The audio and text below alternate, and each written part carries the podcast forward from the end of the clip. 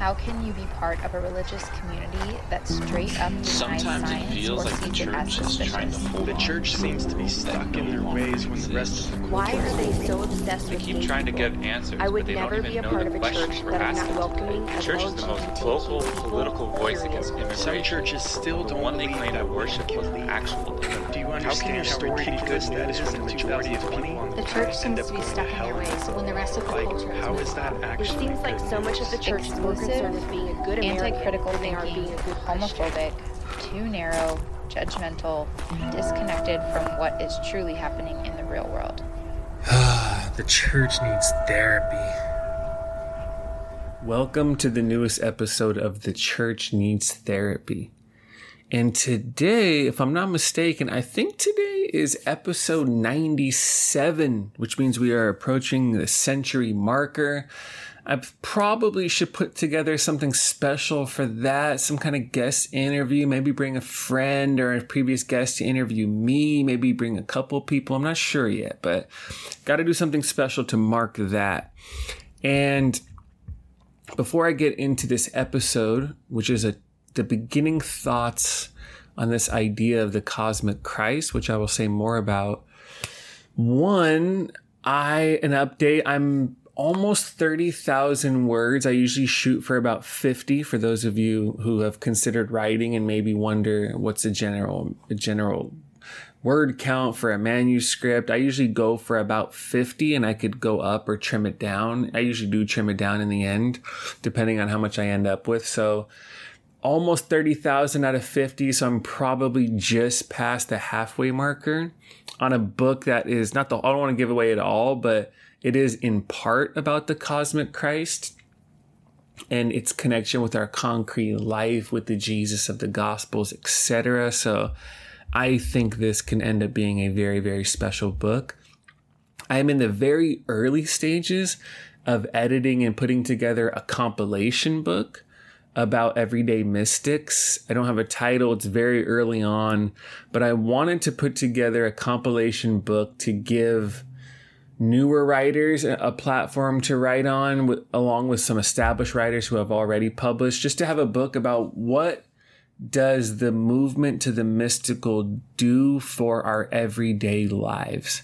Because for me being a mystic where your faith is not primarily about abstract beliefs but about direct experience of God that movement that experience is one of the most practical things in life. Like that grounding in the sacred, that knowing and being known by God for yourself shapes your romantic relationships, shapes how you engage at work, it shapes how you parent, it shapes what kind of a friend you are, it shapes your relationship with institutions, the ways in which it liberates you, empowers you, and allows the authenticity of your true self to emerge. Like, this is the most practical thing, and I want people to get a feel for that in our everyday lives. So, very early on, best case scenario, I'd say could come out middle, late next year, maybe. I'm not sure. I'm just kind of throwing that out there, but early stages of that, just had a great meeting about it yesterday.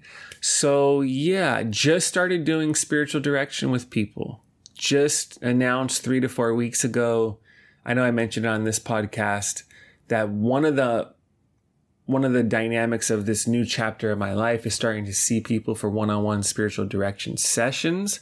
Spiritual direction, this long ancient tradition of one-on-one direction, co-listening to the spirit, gain, helping people gain clarity on how they're growing, evolving, helping them enter deeper into their own lives, their lives with God, all of that stuff. Just started doing sessions and it is uh, it's just definitely something I love. am so grateful to begin. am excited to have more and more as a part of the everyday rhythms of my life moving forward. So, yes, for people who have listened, if you're still wondering about, you know, you have that there's that past the desire for pastoral guidance that desire to feel heard and seen and to help gain clarity on some of the things that are rattling around within you, the desire to keep growing spiritually while changing and evolving, and the challenges.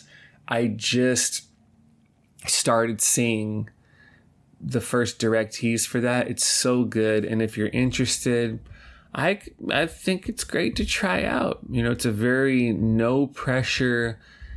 The life with God is always an invitation and never an obligation. And I help people respond and pay attention to that invitation. So, yeah, you can find and the way to get in touch, DM me, email me, kevin at kevinsweeneynow.com because I'm just starting that. So now to the episode. I'll just probably call this, you know, I'll do a few episodes on the cosmic Christ. Some of my my my writing is in part about this right now. So, yeah, I just wanted to give some introductory th- thoughts, you know, throw some things out there, get people thinking about it in some new and helpful and clarifying ways. And this will be the cosmic Christ part 1, and maybe I'll call it something like what was Jesus doing? Or really Jesus did that? I don't know. It's something like that. And that title will make more sense. So here's where I begin with this. As a Christian, there's these funny moments where I feel, you know, uncomfortable when people use the name Jesus. And I know like how, like how many pastors have you met who feel weird sometimes when people talk about Jesus? I get that's a strange place to start, but stay with me. Cuz for clarity, it's not that I have any problems with Jesus. Right? I've actually given my entire life to this path. But I do have problems with where how and when people use his name. And I'm not even talking about the co opting of it by white Christian nationalists and empire and institutionalized racism and et cetera, et cetera. That's a whole other conversation that I'm sure I've had in here in many ways. But in these instances I'm referring to, if people said God or spirit or something similar, I'd say, okay, that makes sense. I would do the same thing. But there's certain moments I'm like, but Jesus? Like really in that moment, the Jesus. And when this happens, something within me responds and is just like this deep, like, I get it, but also I don't know about that. So for example, someone's praying, they say, Jesus, I just want to say thank you for today. Hmm, okay. So Jesus gave you this day. Jesus of Nazareth, the historical person Jesus who lived in the ancient Near East in the first century, is also the creative source of everything. Right? In Genesis 1, which of, of course I know is a poem, was it a 30 year old Jesus who said, Let there be light? Is that who the writer was referring to? Right? If, if someone were to say thank you to God or spirit or creator for the day, of course, definitely. But Jesus himself, that's an interesting concept when you really think about it. Or here's another one. Maybe a pastor says something like, Jesus is always with you. Turn to Jesus and he can handle all of your problems right now. Jesus is always with us. How does that work exactly? God being with us as his continuous presence? Yes. Love always being available to us? Of course the eternal Christ who holds all things together still holding us as we surrender? Absolutely. But Jesus being with us right now? And how do we, how exactly do we turn to Jesus? Do we speak with him directly as if he is still a human being? Do we simply imagine a 33 year old Jesus and then have a conversation? Right? So Jesus, can you believe what Sheila said to me at work today? Why is she always, she's always picking on me? Christ being ever present as the presence that holds us together, yes, but handing our problems to Jesus, I'm not sure about that, and I don't know if I know how that works. Or someone says, you know, I just need to get away and really be with Jesus, you know? Well, that's an interesting idea, right? A little getaway with Jesus of Nazareth. What exactly does that mean? Are you spending time with the same translucent Jesus we see helping Ronald Reagan sign the Constitution in those hilarious memes? Do you talk to Jesus as, as if he is still a human being in the way you are? Which is interesting to think because I'm 38. So if you're older than 33, you're talking to a Jesus that is younger than you. It's just a funny, really interesting, strange thing to think about. I mean, intentionally present to God? Yes. Consciously experiencing your true self in Christ? Yes. Awareness of an awakening in spirit? Yes. But spending time with Jesus, right? I, am not so sure about that or how that works. Right? I remember, or I'll, I'll tell a story after this, but someone says, in this group of people, I saw Jesus here today. Right? So at a conference, through the diversity in conversations, you saw Jesus. Jesus Christ, Mary and Joseph's son, the carpenter. You recognize Jesus here. That's interesting, right? Now, seeing God manifested through diversity, wonderful. You see the whole of Christ revealed in, through, and as the stories of the people, beautiful. You see the unity of spirit within the parts of the individuals present, yes. But what does that mean when this person said they saw the person Jesus in and through a group of people? Like, I don't fully get that. Or like let's begin with let's begin with these questions, right? This is the, doing something like this is what I call an exercise in loosening the imagination, right? Our minds are very fixed on things. We take things for granted. We just kind of think things without fully examining and reflecting upon them. And oftentimes when I preach, I begin with this process of loosening the imagination to sort of unsettle the things that are normally settled that maybe can provide an opening for a new imagination or a new way of seeing. So let's let's keep let's keep doing this, but we'll change it a little bit. Let's think about moments of deep connection, powerful experience, or when we stumble upon beauty and awe. Right? We silently sit in the face of a sunset and allow the motion of her color and the voice of her light to remind us once again that somehow everything is going to be okay. Sidebar, how amazing are those moments? You know, just somehow watching a sunset when you are present to the presence of beauty communicates something deep to your spirit that like everything is okay. That's the power of beauty right there, reminding you that it isn't just this moment that's okay, but somehow everything's okay. But so we see, we see the sunset, right? Transcendence and beauty, of course. Being present to the presence of God, yes. Waking up to the sacredness of ever present awareness? Absolutely. But would it be right for someone to say that that was Jesus? Right? In the sunset? Sacred, of course, but Jesus in the sunset? Like how like it's like how some people see Jesus' face in a piece of toast. What does that mean exactly if someone were to say they experienced Jesus while watching a sunset? Or we're in the middle of dinner with close friends and through the smiles, laughter, food, and wine, you suddenly realize that all of the goodness and mystery of life is present right here. The fullness of life through your life, yes. Gratitude and grace, without a doubt. The full surrender to the eternal now, of course. The substance of Christ everywhere. But surely we wouldn't say we experienced Jesus in that moment, would we?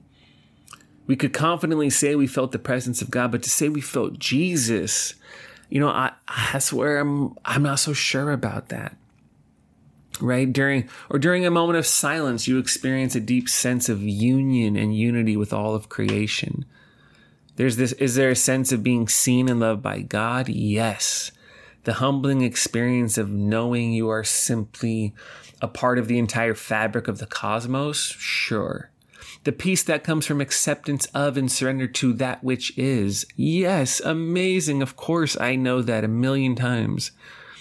But would it make sense for someone to walk back to their car after that experience and tell their friend they spent time with Jesus? Right? And I could keep going on with these examples, but let's stop for a second. Do you see what I'm trying to speak to? Have you ever had questions like this? Or do you understand those questions even more deeply right now as I'm asking them? Have you ever heard someone say Jesus in a space that somehow seems like it doesn't fit?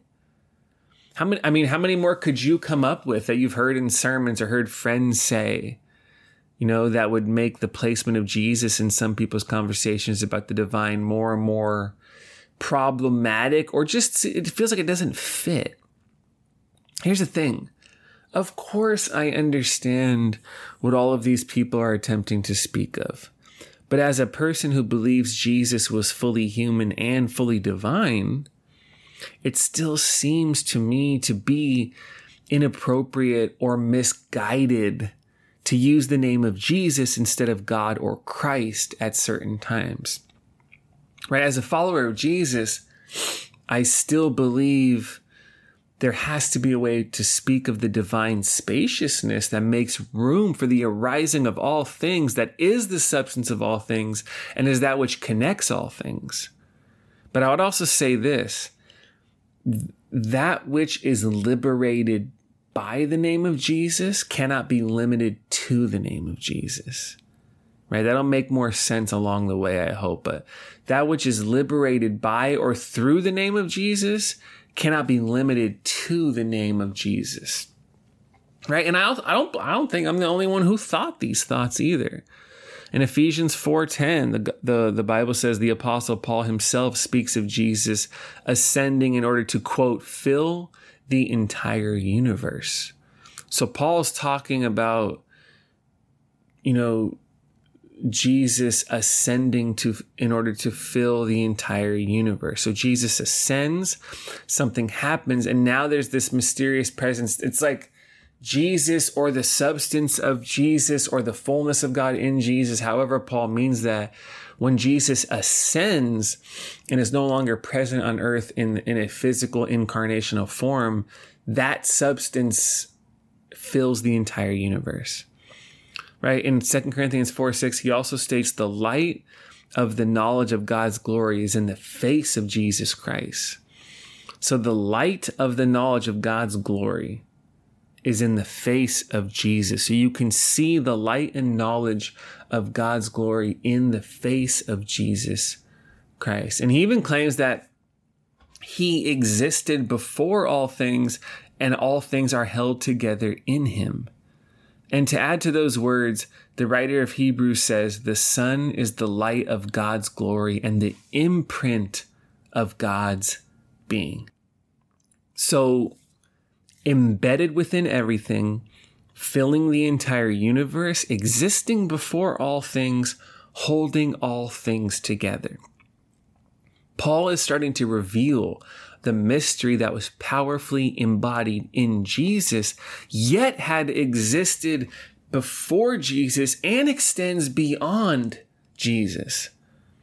So here, Paul and the writer of Hebrews are articulating the power and presence of, and this is why we are here, the cosmic Christ, or even more simply, the Christ.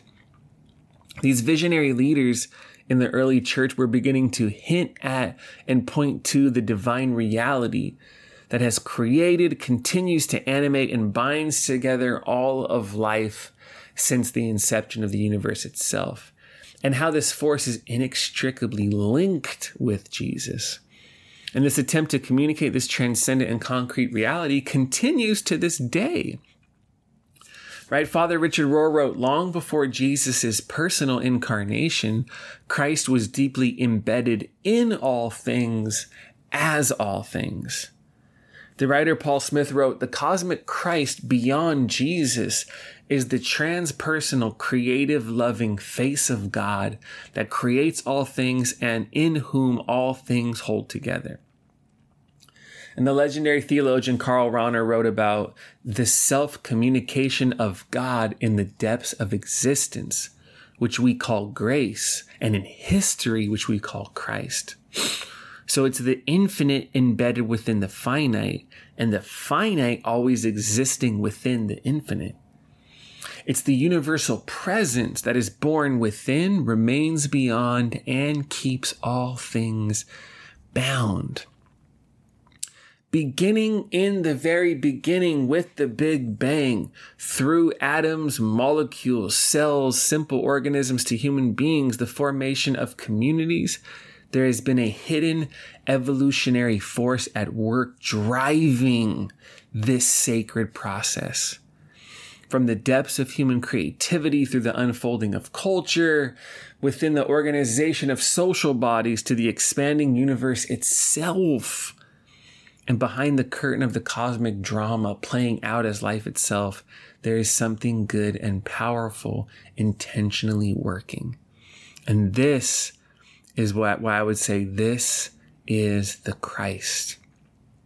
The cosmic Christ has been unfolding in, through, and as the universe since the very beginning. It's the creative drive of evolution itself. It's the organizing principle within all forms of complexity. It's the transcendent power immanent within all of life itself. If any of this sounds a bit eclectic or unorthodox, remember that Paul claimed that Jesus ascended in order to fill the entire universe and that he existed before all things and all things are held together in him. Paul was deeply committed to the way of Jesus and beginning to imagine and write and share about the cosmic reality of Christ. And not only do these pioneering voices for humanity collectively name the Spirit unfolding as the body of the universe, they also audaciously claim that this presence was somehow fully present in and as Jesus. So let's pause right there for a second. It begins with the beginning, but also it begins before it's it, it's present before the beginning. Right? The cosmic Christ is that which was fully present in Jesus, yet remains beyond, was before Jesus as well. So it's we're starting to get at not not just the distinction between but the relationship between the cosmic Christ the creating, sustaining, loving force that has always eternally existed and been present. And then the concrete, embodied, first century Palestinian presence of Jesus in space and time. Right? There is a, there is a really sacred, powerful, meaningful relationship here. And as a Christian, the incarnational moment of Jesus coming out of history. You know, it's funny, you, you hear Christmas sermons like Jesus stepped into human, or God stepped into human history as Jesus, and it sounds interesting and very poetic. But if the cosmic Christ always has existed and we live in what Richard Rohr calls a Christ soaked world, and he actually makes this point in his book, The Universal Christ, it's not that Jesus or God stepped into human history. It's that actually God was born out of a Christ soaked reality and was fully embodied as the person of Jesus. So, you know what? For, for this first one, I'm going to stop right here. The next one, I'm going to start to get into the first sort of let's initially make some connections between the cosmic Christ and the actual person of Jesus and the relationship there, but I want to just I want to stop here because I think it's enough. We're starting to think about the cosmic reality of Christ and how that is embodied by but is also beyond the person of Jesus of Nazareth. Which is why at one point I said that which is liberated by the name of Jesus, or we can say present in you know, the person of Jesus is not limited to the name of Jesus or the person of Jesus because it has exi- existed eternally. That which has created all things and holds all things together. So let's stop there. What are you, th- what are your thoughts about the cosmic Christ, the Christ that holds all things together, right? This is a great place to start. So let's next time start to get into the, the relationship with the concrete Jesus, but let's begin with just some thoughts about the cosmic Christ.